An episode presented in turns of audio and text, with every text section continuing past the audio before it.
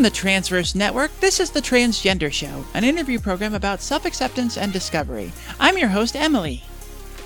This week on the show is Jessica, a trans, bi, ace computer programmer by day and D&D dungeon master by night. Everybody, welcome to the show, Jessica. Hi. Hello. Thanks for having me on the show. Can't help but notice that you have an accent. It wasn't in your bio. Where are you located? I am from the UK, more specifically the northeast of England. So I have a um, somewhat noticeable northern accent. Somewhat no- noticeable, right? Well, you know, if you're not from the UK, then yeah, probably. How do you identify and what are your pronouns? Sure. Um, so, I mean, first off, my name is Jessica. Um, my pronouns are she, her. Um, I identify as um, transgender femme, uh, but also um, asexual, um, bisexual. Um, yeah. uh, collecting all the labels at the moment, apparently. you want all of the letters to of, of the alphabet mafia, right? yeah, absolutely. I'm running out of space for my flags. Some, uh, yeah, that's great. Somebody already commented they love all the flags in the background. How did you choose your name?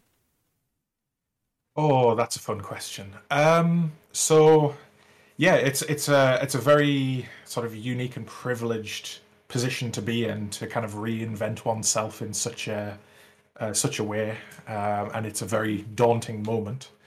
Um, mm. I really wanted to have a fairly run of the mill name. I wanted something that could be shortened, so I could go by Jess as an affectation. Mm-hmm. Um, and I, I ended up with three names, um, of which Jess was one of them. Um, and that was the one that just felt right. Um, so I started telling people that's the name I wanted to to pick, and both my my mother and sister were quite shocked uh, because prior to my birth, um, my parents had picked out both a masculine and feminine name for me, and it turns out, unwittingly, I'd gone back to the name that they had selected for me, um, which just added this extra dimension to the name, which was completely unintentional. So it just had to be, it just had to be Jessica. Yeah, in fact, I'd actually intentionally not asked what name they had chosen because I, I wanted to choose something that felt more like I had agency over it, uh, mm-hmm. uh, and it just it just turned out to be that name. So I got to got to have it both ways, really. When did you first realize that you were trans? When did you realize that that was the label that fit for you? Um, it was February of 2019, so just shy of three years ago. Is that right? Is that three years ago? Gosh, the last few years have just flown over kind of came a bit out of the blue. I think it was a culmination of a series of events over the previous six months. Um, but uh, yeah, that was the first day that I thought to myself, yeah, I think the label of transgender is the experience that I'm having right now. I think that best describes how I feel about myself. Mm-hmm. And then with hindsight being 2020, what was it that you kind of, kind of could look back to your youth and trace as those little breadcrumbs that would lead to you being trans? You know, when creating characters for video games or for, for, for role play or other things like that, I gravitated more to a feminine persona um, and never really had a good answer or understanding as to why. And I think you know when you're when you're younger it's very easy to be like oh well you know women are pretty. I will play a pretty woman because then i will get to look at said pretty woman a lot more often. But then yeah absolutely with hindsight it's oh no no my sweet so much more to this than that. Yeah did you know uh, in your youth did you get challenged on that a lot when you would choose female characters? No it was that was more of a like an adolescent sort of just by myself playing video games kind of thing. I think socially, um, I sort of, you know, being sort of um, uh, assigned masculine at birth, um, just kind of conformed into that gender role almost like a default, uh, not really giving it much thought. Um, but I definitely feel like the year prior to my realization, um, the sort of idea of me as a masculine person and my understanding of my masculinity basically stopped having any meaning. Um, and it's sort of my my understanding of my own gender just kind of fizzled into nothing. Hmm. Um, and it was yeah, it was a bit of an odd one. It wasn't something that was like concerning by any means to me or giving me great cause for thought. Um, but yeah, I just didn't have a very strong relation masculinity. What was it then that uh, cracked your egg? um. Okay. So I yeah, probably about six months prior to to the egg cracking moment, um, I started dabbling a bit in cross dressing, and it was very much a completely private, hidden from my housemate, hidden from my girlfriend. Um, tell no one. Do not get caught at any costs you know, box of things hidden deep under the bed. Um, and it was something something that I kind of played around with uh, when I was alone in the house um, and didn't really understand why I was doing it. There was a lot of shame attached to it, as this is like, this is not a normal thing to be doing. Why are you doing this? But there's something here that is resonating with me, if it, if for no other reason than because I'm just getting a bit of a kick out of it. Uh, but after like putting a wig on for the first time, there was a few times where I thought, okay, well maybe there's some sort of there's some thrill to be had here. There was actually like a few moments where I looked in the mirror and went, wow, I really look like my mother. This is remarkable. Um, and I just really did not know how to process that. Mm-hmm. So I think it it all started fitting into into place at that point, but it remained very much a subconscious thing. A bit overwhelming. Um, my housemate and I parted ways, and I moved into my own place, which afforded me more dress without having to worry about you know someone into the house and oh my gosh, I've got a full face of makeup on. What am I supposed to do? Um, and the weight of all of that just started pressing down. Ultimately, I think the the, the three months prior, uh, my mental health started to, to decline, and I think the thing that worried me most about it, I couldn't figure out what cause was. There wasn't one thing I could point to and go, okay, I'm not feeling great about my, this. Therefore, I know what I need to do to try and address this. I know, you know, plan of action, steps forward, that sort of thing.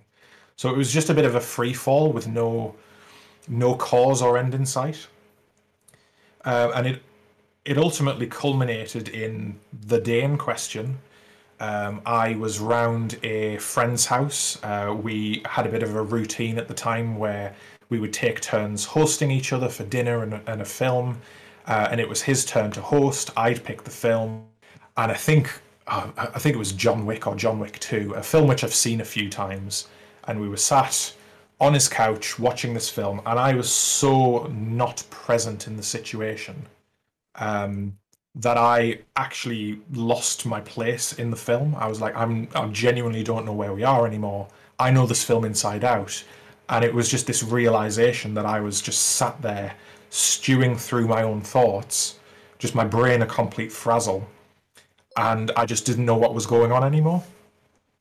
So at the end of the night, I apologized for really not being a good friend, not being very talkative, not being very involved in the moment, and kind of having the evening that we'd set out to.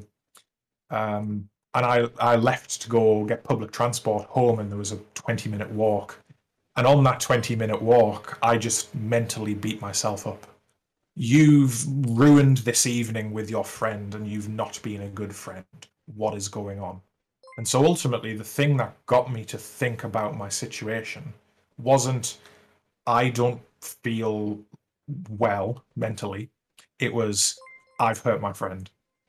Um, and at least I thought I had. That was mm-hmm. that was how I felt about it, and that was unacceptable. Because for some reason, my own mental health wasn't important, but being a good friend was. Mm-hmm. Uh, which is just kind of the, the place I was at. So I got home, um, I needed to put some fuel in my car for the following day, so I drove around to um, a local filling station. And uh, on the drive over there, I basically the egg cracked. Uh, I'd been that evening, sort of flirting with a few labels and trying to like put into a coherent thought uh, what I thought this feeling was, um, helpfully um, armed with some knowledge of LGBTQ labels and trying to find one that seemed to be the right fitting box for for my experience. Um, and I ended up turning the car around. I couldn't get out of the car and stand on a on a on a petrol forecourt, um, even though it was the dead of night and no one else was there. Um, and ended up driving home, sort of with the realization in mind. Uh, at one point, I considered pulling over to just have a bit of a moment, but pushed on because I thought, well, if I pull over into some, you know, lay-by or little parking area on the side of the road, I'm just going to bawl my eyes out. I'm just going to cry, and I don't know if I'm going to be able to drive home. Mm-hmm. So that was uh, that was quite an intense evening, uh, but it all kind of came into very sharp focus very quickly. Hmm.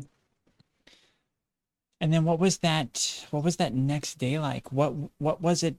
What did it feel like for you once that all kind of settled and you realized, okay, um, it's it's my gender. That's what this is about, and I need to do something about this it was such a huge revelation that it did not take me long to to tell people. Yeah, then the, the initial shock was swift, and the realization that okay, I want to act upon these thoughts. I want to start transitioning. Where do I even start with that?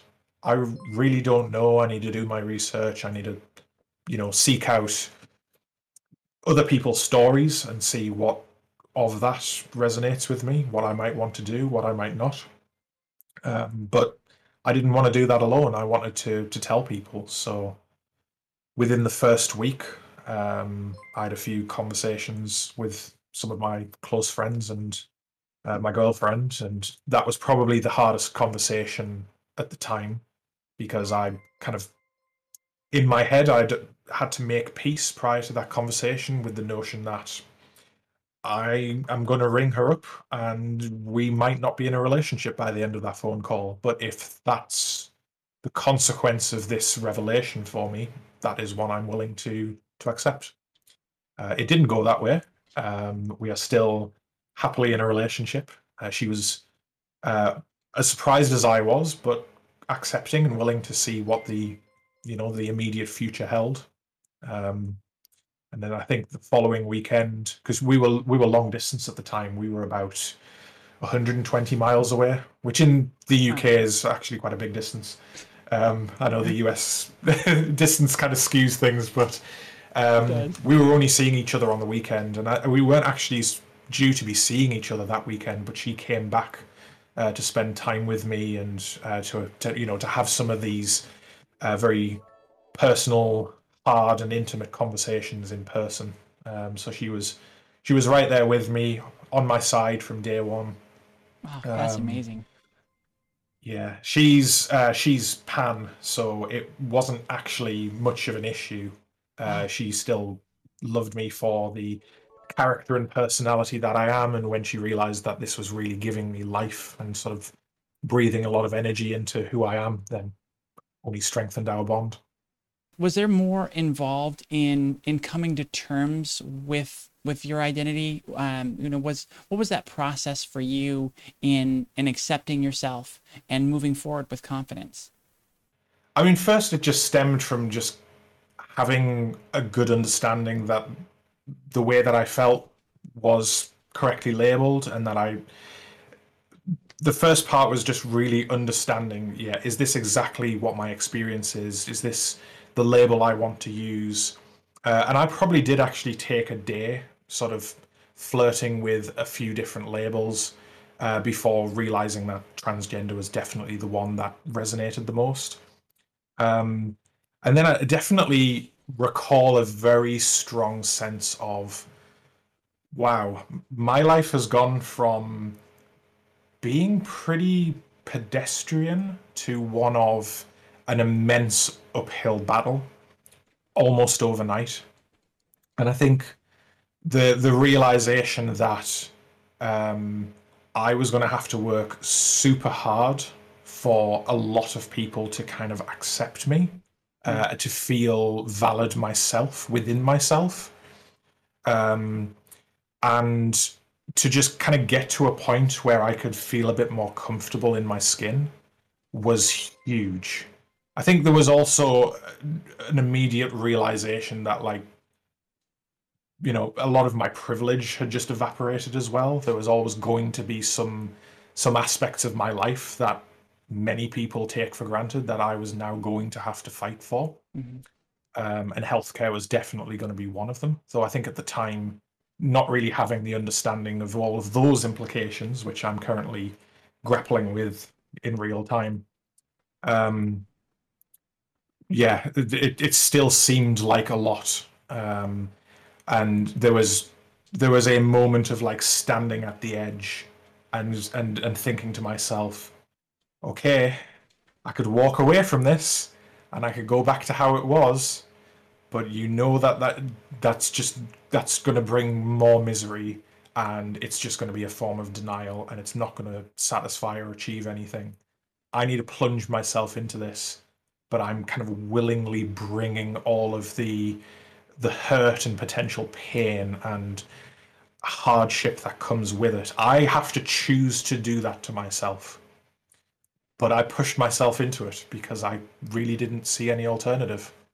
Um, and then I think beyond that, once I realized that this is what I was going to do, I'm very much a um, a big believer in a to-do list. I'm the sort of person who tries to figure out what are the individual things that I need to do, how do I achieve them, what order do I achieve them in. Mm-hmm. So as soon as I as soon as I was motivated to do it, it was like, okay, well, first step is telling people. Second step is probably yeah going to my uh, doctors and uh, seeing what my options are. Um, I know that the way that trans healthcare works in this country tends to be um, uh, presenting before medication. So what can I do about that? How do I approach that? Um, can I do that at work? Can I do that at home? And really just starting, um, just taking it one step at a time and um, seeing where my comfort levels were. And yeah, everything's ju- just suddenly everything was super scary. Yeah. yeah, I think that's that's pretty common. At that time, did you have a particular role model or confidant, somebody you could turn to for you know that had experience with any of this? Yes, I think I was uh, I was quite fortunate uh, to have um, friendship with two trans individuals, uh, both trans femme. Um, one of which that I'd fallen out of touch with by that point, but I would say knowing her and her sharing her truth with me several years prior really gave me that context of what it is to be trans and what it is to be transitioning much further down the line than obviously where I was at square one uh, and seeing her absolutely thrive. And that gave me, first off, just the knowledge of what it was to be trans, but then also the knowledge that this is not like going to be a lost cause for me. You can absolutely be a successful, confident, happy person and be trans. Um, mm-hmm. But uh, one of my uh, one of my longtime friends, who I've known about ten years, uh, we met through video games, and uh, that friendship kind of became less of an online thing. Um, she is trans, um, and yeah, uh, she was one of the people that I went to uh, I didn't want to put words in her mouth and just kind of gave her a description of how I felt. and then at the end of the conversation, she very sheepishly went, Well, I don't want to put words in your mouth, but I have a good feeling of what, you know, I've got a good idea of what I think you're feeling, but I don't necessarily want to just say what that is. I want you to come to your own realization. And I think we were both trying to be protective of the exact same thing. And I just said, yeah, I think I'm trans. And she's like, yeah, that's what I, that, that was the impression I got. so uh, it filled me with a lot of confidence in myself that uh, another sort of trans person that I knew very well and looked up into, uh, looked up to in that moment kind of confirmed it for me. though obviously how I feel about myself is all the confirmation I needed. Um, it was still a very validating moment, uh, knowing that she she was she would be there for me, and we spent you know many a night talking about the nature of my feelings and what I might do about it, and her experiences, which we hadn't really talked about in depth, were suddenly you know on the table. Yeah. Um, yeah, very very fortunate to know such people. Yeah, that's amazing to have that person, and and you know you you kind of uh, brush it aside, but I do feel it's really important, at least in those early stages, to have that external validation because it's all internal. You don't have a compass for this. You know, maybe you've kind of understood that that you know I'm trans, but it still doesn't feel real in some ways. It's still something that you have to explore yeah. and and understand. It takes time. So having that early external validation really kind of sets you on that and, and gives you the confidence to go, okay I can move past this now and figure out what's next. How did coming out in the other areas go, uh, like at, at work and with your family? Uh, initially, it was individual conversations. I cherry picked a few people that I thought would react well to the news um, and who were important to me. Uh, I mentioned a close friend that I worked with, uh, who we, you know, we we talked pretty much daily about anything really. Um, so I had a uh, a text chat message uh, to her, just kind of running through my thoughts. Uh, I think I may have spoken to her before I'd even really settled on the transgender label, um, mm. just to kind of sound out some ideas. Uh, but then it was a string of um, just catching people for 10, 15 minutes at the end of the day or, you know, making a phone call. Um, and within within a week things moved very quickly for me. I would say in in my sort of the immediate um, aftermath of this, within a week, I'd spoken to five or six people yeah. uh, who it was really important that they knew. Uh, so next up was the family. Um, both of my parents are divorced, uh, so that was two separate conversations. Um, both times I had my girlfriend there with me. Um, both times the conversation went really well. Uh, my mother and sister were present for the first. Um, they were again surprised. I, I, think that's a pretty common theme here because uh, I didn't see it coming. My family certainly didn't. Um, and uh, yeah, they were very supportive. It was, we love you no matter what. Uh, you're you're still part of the family. You're still um, really precious to us. We will figure this out, and we're there for you. Uh, just kind of keep us in the loop. Uh, and then literally the following day, I went and spoke to my my dad and his wife. Um, my dad was a touch quiet. Uh, uh, his his his wife, my my stepmom, um, she did most of the talking, and she was sort of gushing with emotion and pride that that I you know had been so uh, brave to take such a step, and you know there was a lot of expressed love there.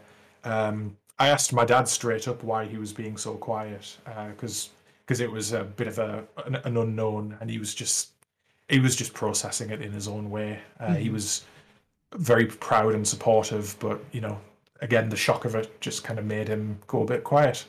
Yeah. Um, I I came out at work probably three to four weeks after coming out to myself. Mm-hmm. Um, so it was a rapid roller coaster of a few weeks. But I, it was something I really wanted to get on with because I wanted to start presenting as as an authentic version of myself pretty quickly and start understanding and experimenting with that at work, knowing that the people there would be very accepting. So I I, I, I asked because it was small, a small company of about twenty people. So I asked um, uh, a few people of in the management layer, three or four people, uh, if we could have a meeting. Uh, actually, initially I uh, spoke to my my manager, who then, on my behalf, set up a meeting.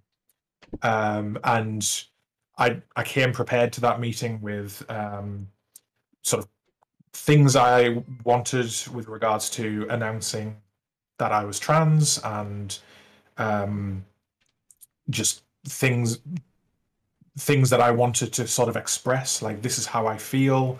Um, this is how I want people to refer to me. These are my pronouns. You know, all of that stuff. Um, and I got a really positive response. Uh, the the CEO was present, and he, uh, in his personal life, knows uh, a transgender woman.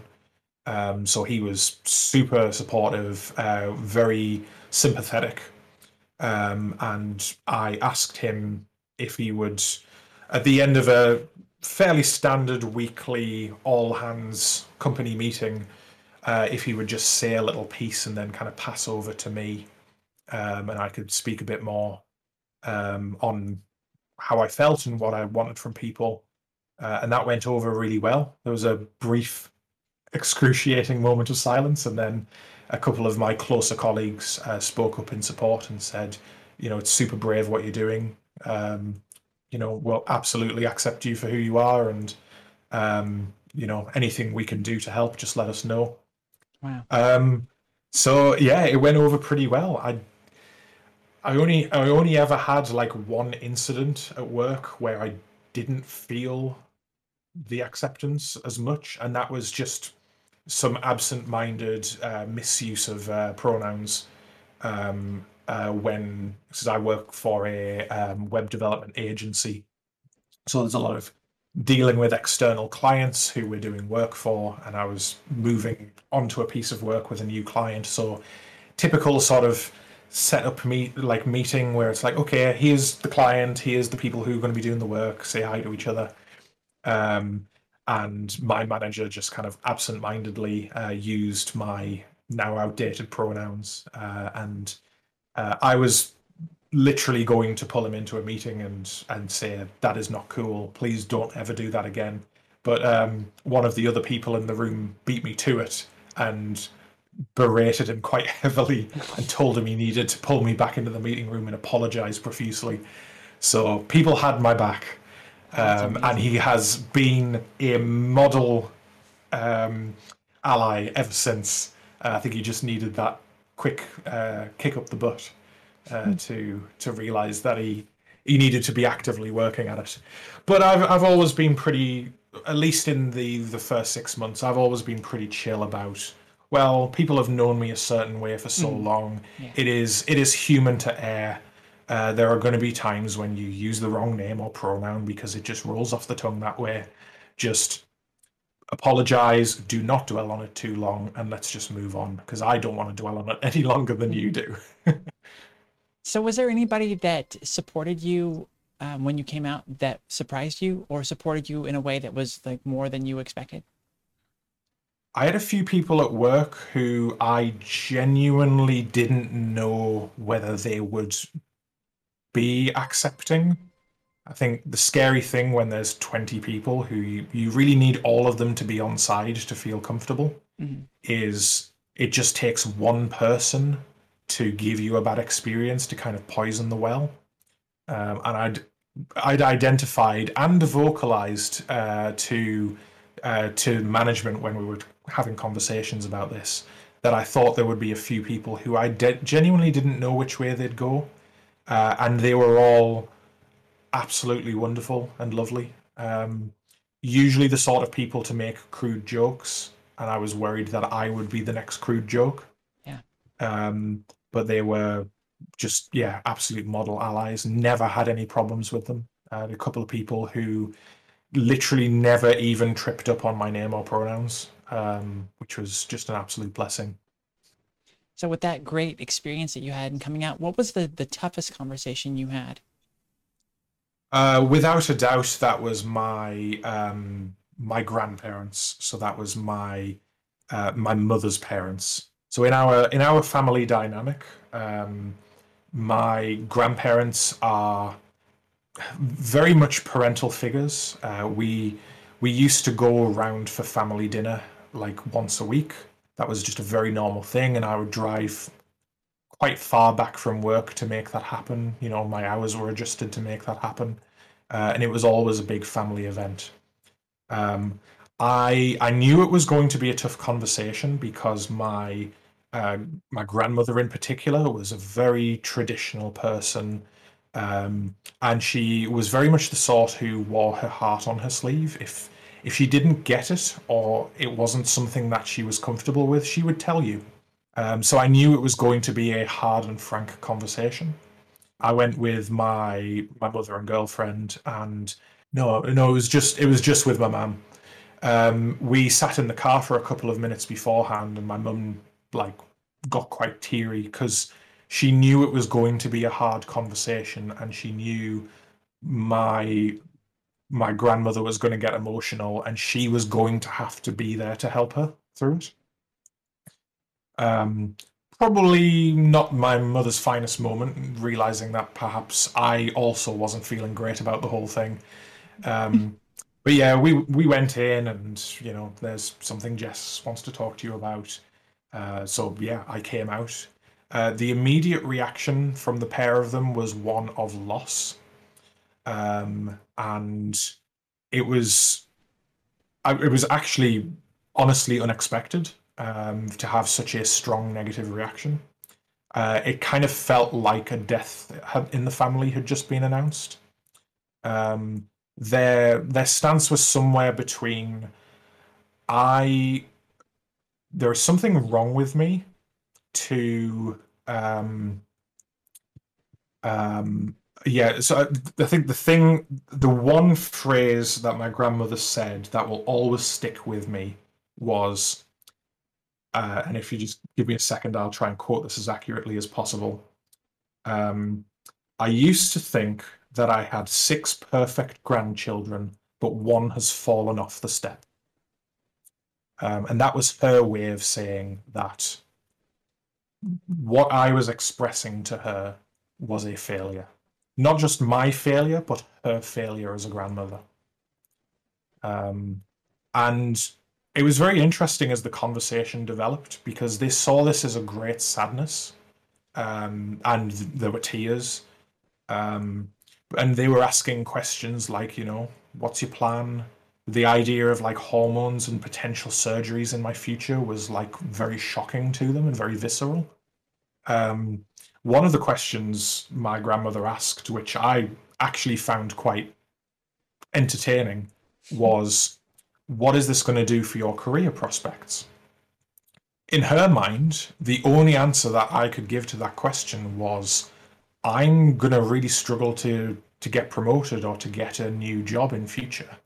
But I I, I said, well, it is going to affect my career prospects, but quite frankly, I work in software development and typically speaking, the most of the companies that I've interacted with are very pro LGBTQ, uh, very pro diversity, and frankly, being trans is appealing to them.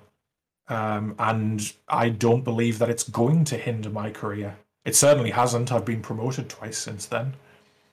Um, so I think their old world mindset suddenly crashed headfirst into I I'm going to struggle with this, but actually, my life is not going to be held back in the ways that you think it's going to be. Yeah. So their their worldview had to adjust very quickly. Mm-hmm. Um, I, I know following that meeting, uh, my my grandmother's uh, two other children uh, came to her separately, and one of them, my auntie, um, had a very stern conversation with her, saying, "You need to be better because Jess needs you to be, you know, to be accepting." Um, mm-hmm.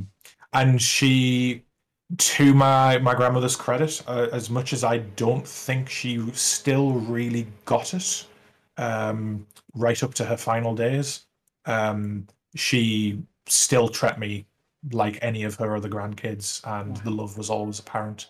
I think it just took her a moment to check her worldview and uh, and adjust. Well, I think it, it's you know to be expected with somebody you know in the older generation. The the further you go back, the harder it is. I mean, you know, when I was young, yeah.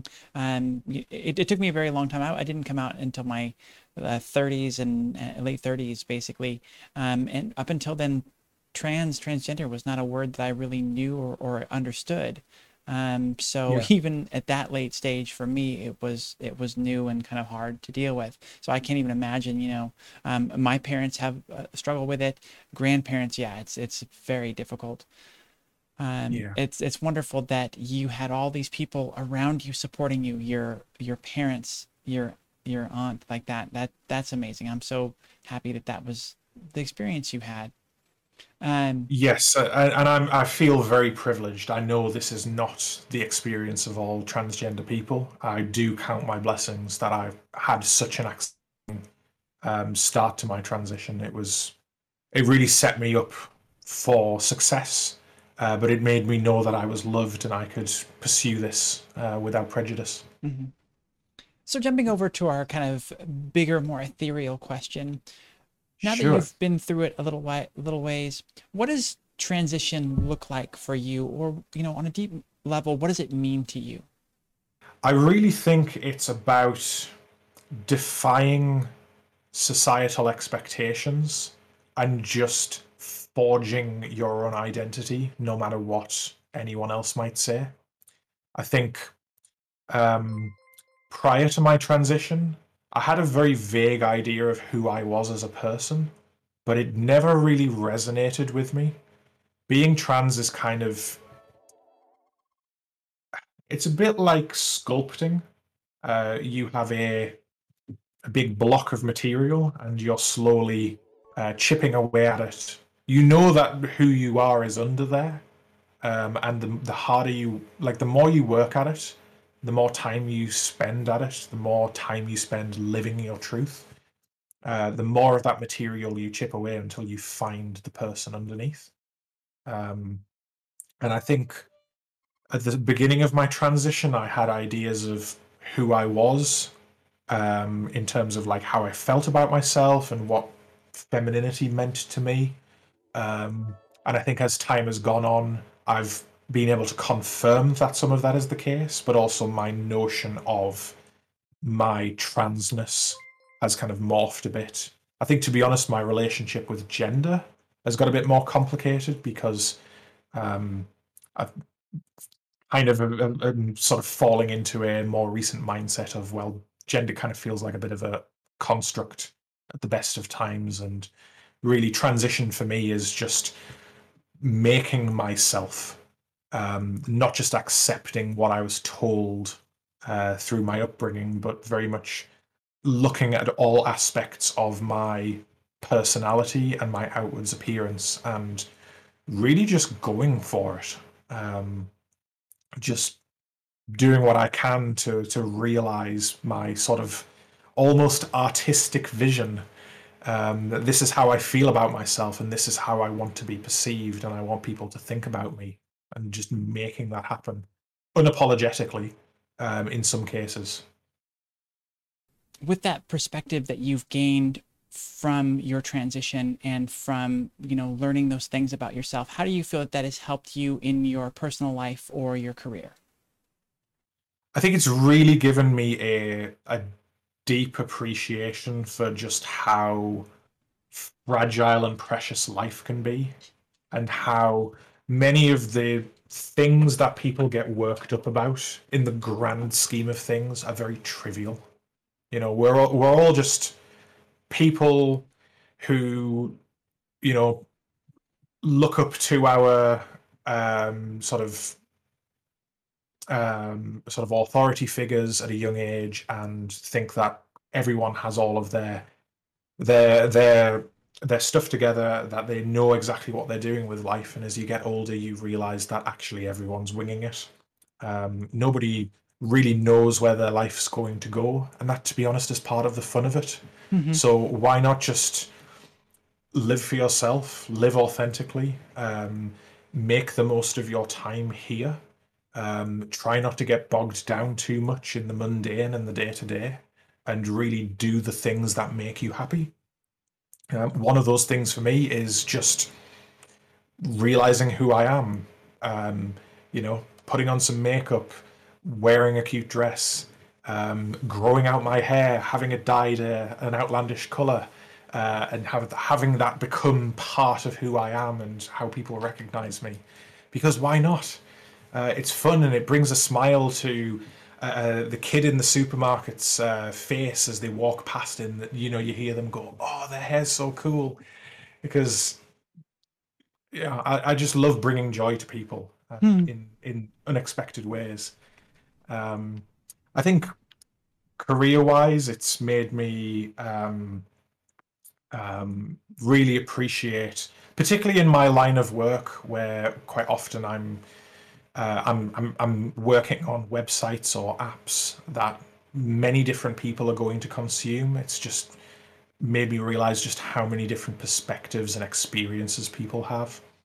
Um, I was very fortunate in 2019, in about September, to do a talk uh, in my local city in front of uh, a room full of developers.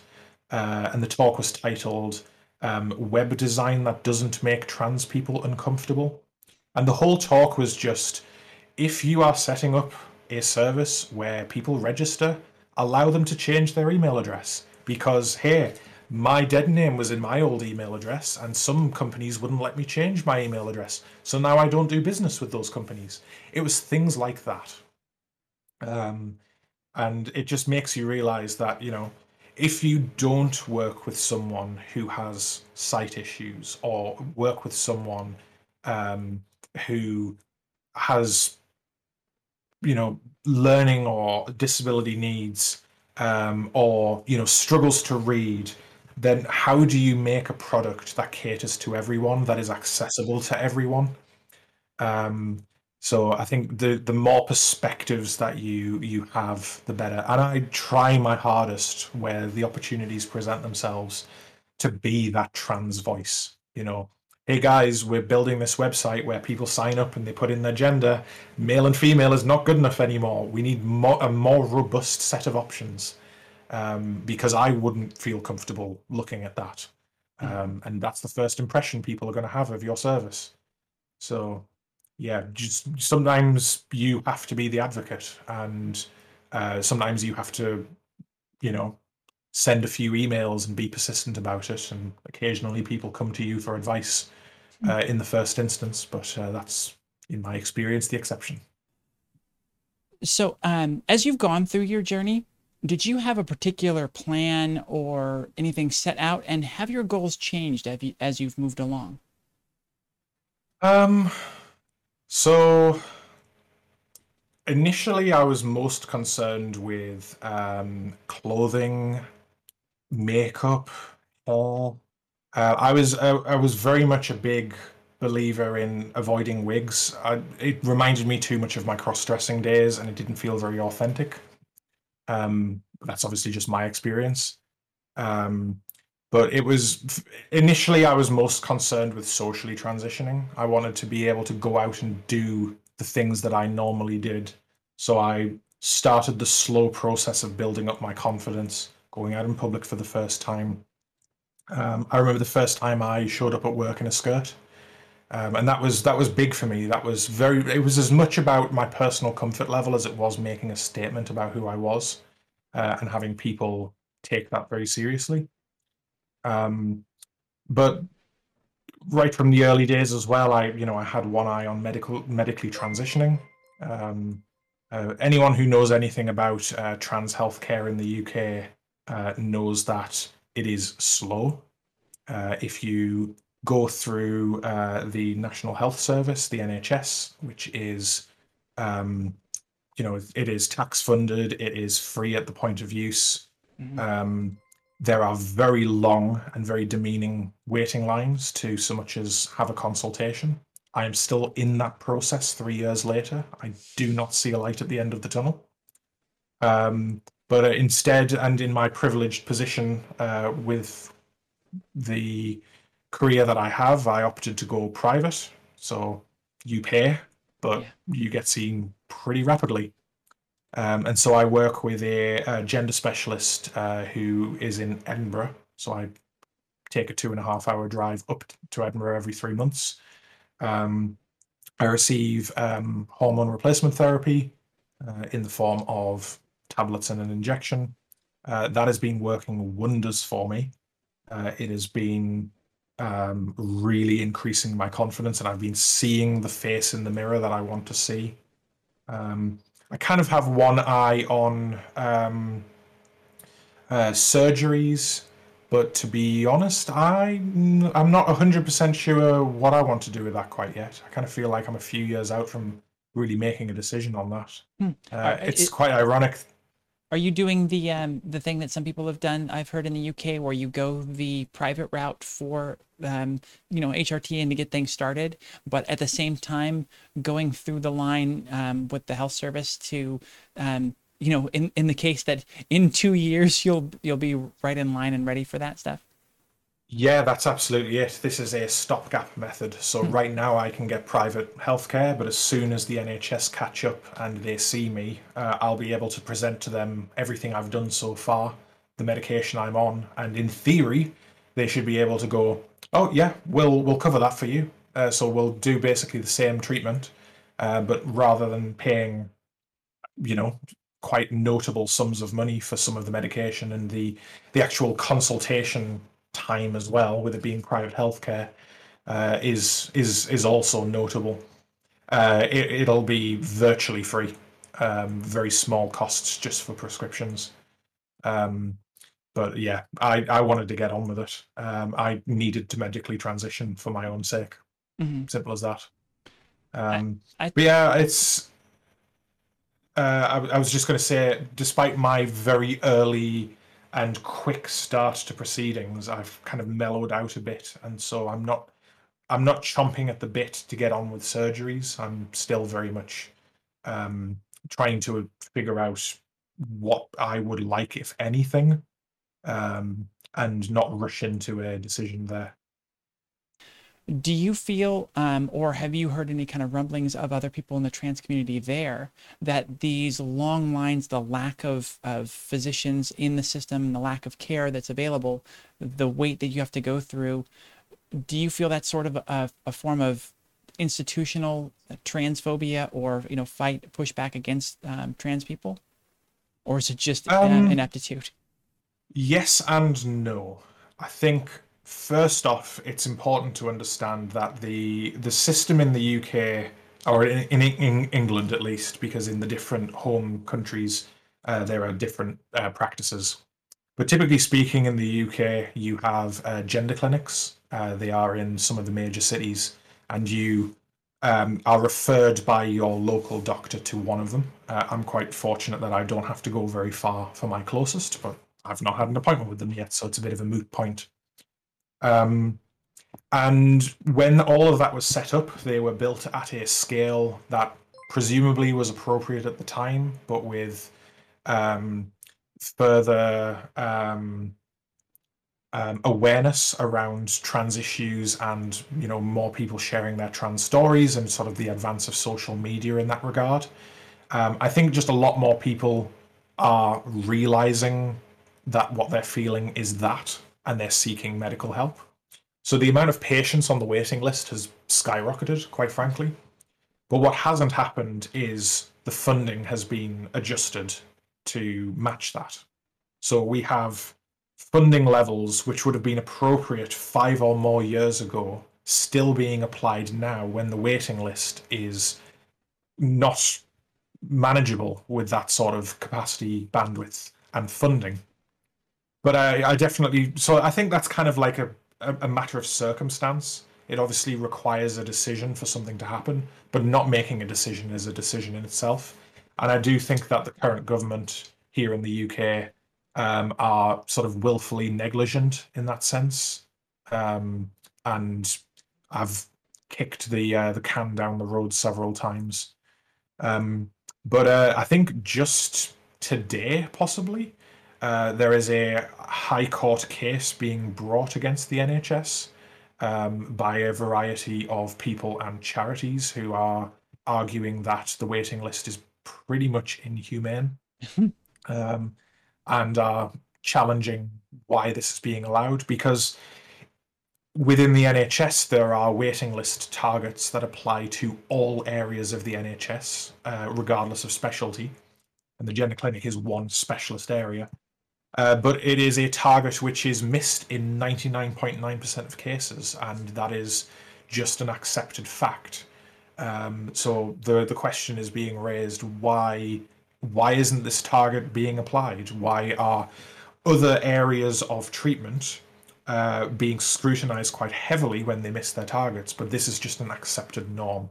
And I think it's hard to answer that question without talking about like institutionalized um, uh, bias. Yeah. Yeah, it gets pretty tough to defend when you've got those numbers 90 plus percent of of the time they're missing that mark. That's that's just terrible.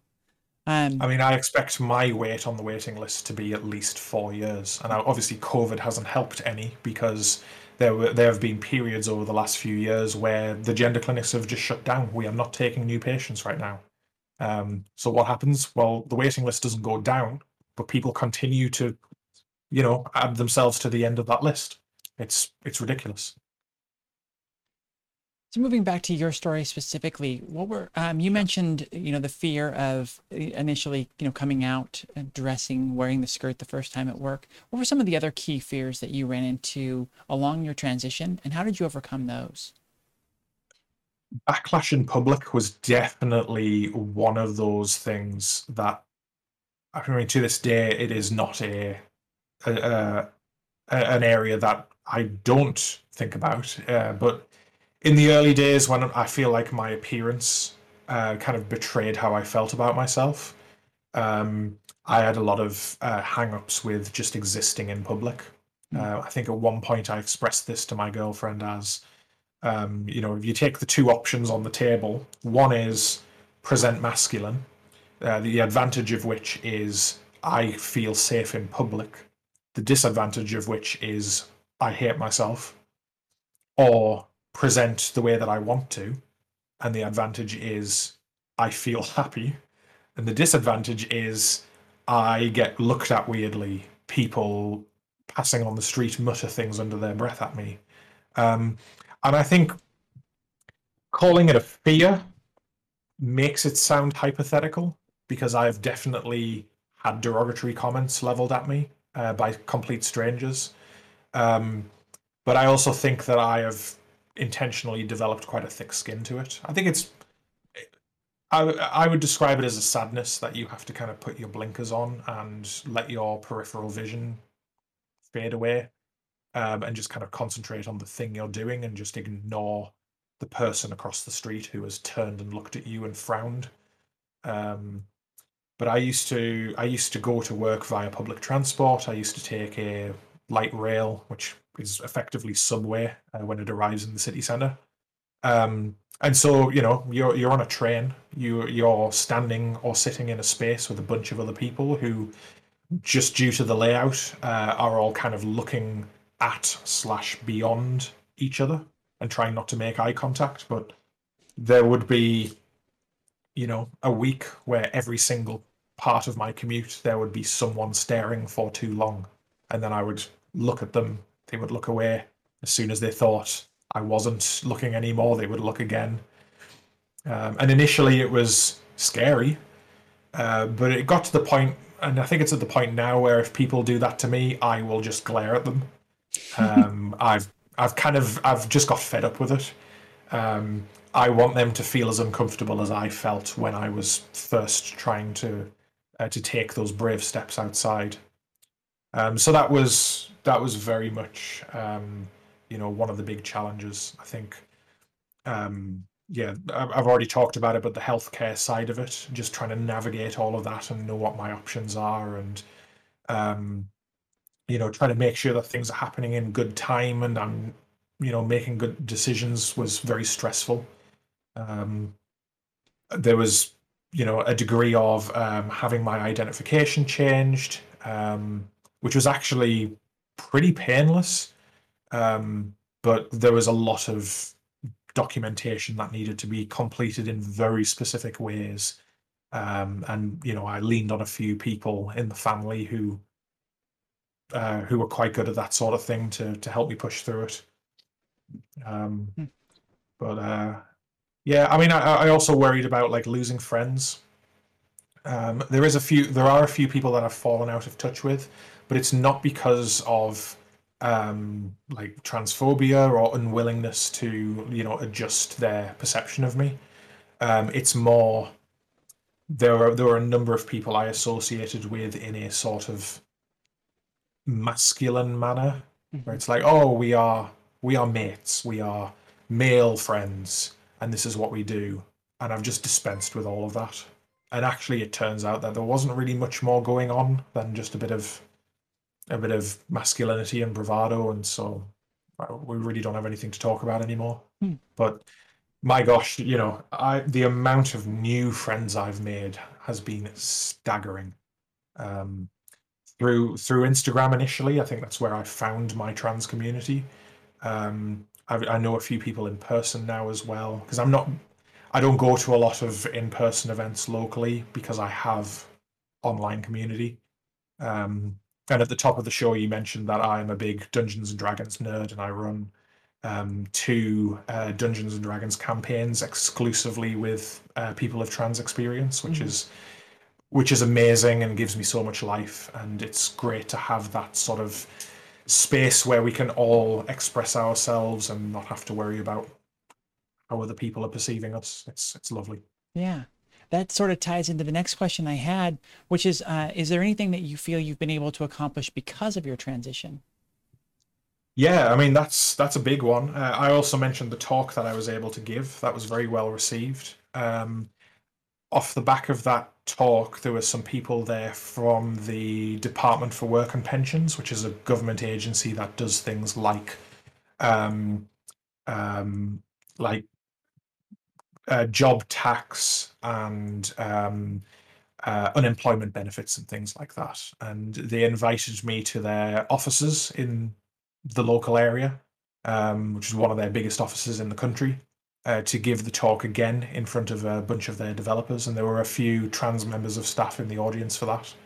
Um, and I, I, I got the opportunity to have some conversations after that um, about the challenges that they faced with legacy systems, where, for example, um, you know, a gender marker is required and it is male or female, and they wanted to move away from that. Um, or one one component of my talk as well was, um, um, you know, Mister, Mrs, Ms, that sort of thing uh, is also a bit problematic, particularly with non-binary people uh, who may often choose something else. So if you give them a limited option, it's not very inclusive.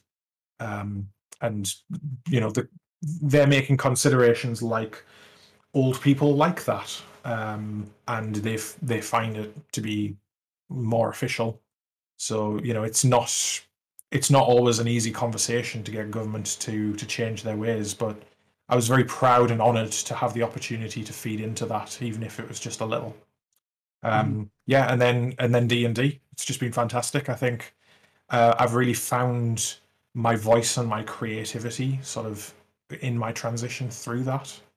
Um, it's really helped me come to terms with um i i actually don't really care about having a deep voice and i kind of own that when playing d&d uh, i put on the accents i modulate my voice a little bit. Um, i really try not to get hung up on not having the perfect feminine voice. Mm-hmm. um, and it's really made me think twice about whether i even want to do uh, voice coach like voice training. Um, because it's it's a part of me that I'm actually not too bothered about. Mm-hmm. Well, that's good. You know, yeah, that you you find that sense of self and find that confidence in your identity that you know this is me and this is how I'm going to present as me and and I am good enough. It's sort of that Yeah. wonderful place to get to in your journey, as opposed to where you start, where you need all this outside validation and you need this like Yeah. assurance that you're okay and and you set all these goals for yourself. And that's why I had that question in there as well. That you put all these things in front of you that like you have to do and you have to tick all these boxes. And essentially you fall right into that same pattern of like now that i'm i you know if you're if you're a binary trans person um i've changed to this gender and now i have to fall into all of these stereotypes. Yeah. um it's a really easy trap to fall into and it's great when you get to that point of like no no this is these are the things i want to be and um you know i'm happy with myself Yeah, it's it's very much rooted in external validation of myself. Um, you know, I want to look a certain way because I want people to think of me a certain way. Um, and I think if I were to go back in time three years and speak to myself, you know, on the precipice of that transition, making plans for what to do, and I was to say, look, I've not done voice training. I don't know if I'm going to have surgery, um, and things like that. I think they would be like, wait, did you give up? You know, it, no, I've just I've just decided I've just had time to think and I've decided that these are the things that are really important to me and these things aren't. Um, but you know, you have to go through the process to to really understand yourself and understand uh, what makes you who you are. Mm-hmm. What is your favorite thing that you've learned through your journey, either about yourself or the world? I think about the world, uh, there is a lot of compassion and love, um, and and and I think the thing that I hadn't really realized prior to having a sense of trans community is just how much love there can be for people you've never met, for people that you don't know. Um, and you know, you can you can express on social media that you're having a bad day, and someone who's never spoken to you before will just pop in with with a heart, or you know, they'll send you a, a, a short message saying, you know, thinking about you today. Um, just you know that little that little checkup.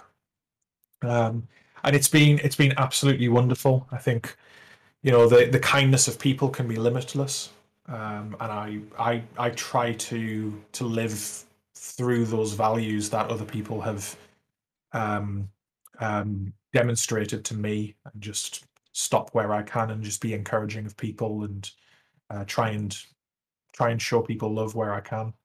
Um, and then about myself, I think um, I, I to be honest, pre-transition, I was a pretty miserable, boring person, and I think I've realized just how much color there is in in my life. Um, and I don't just mean my hair.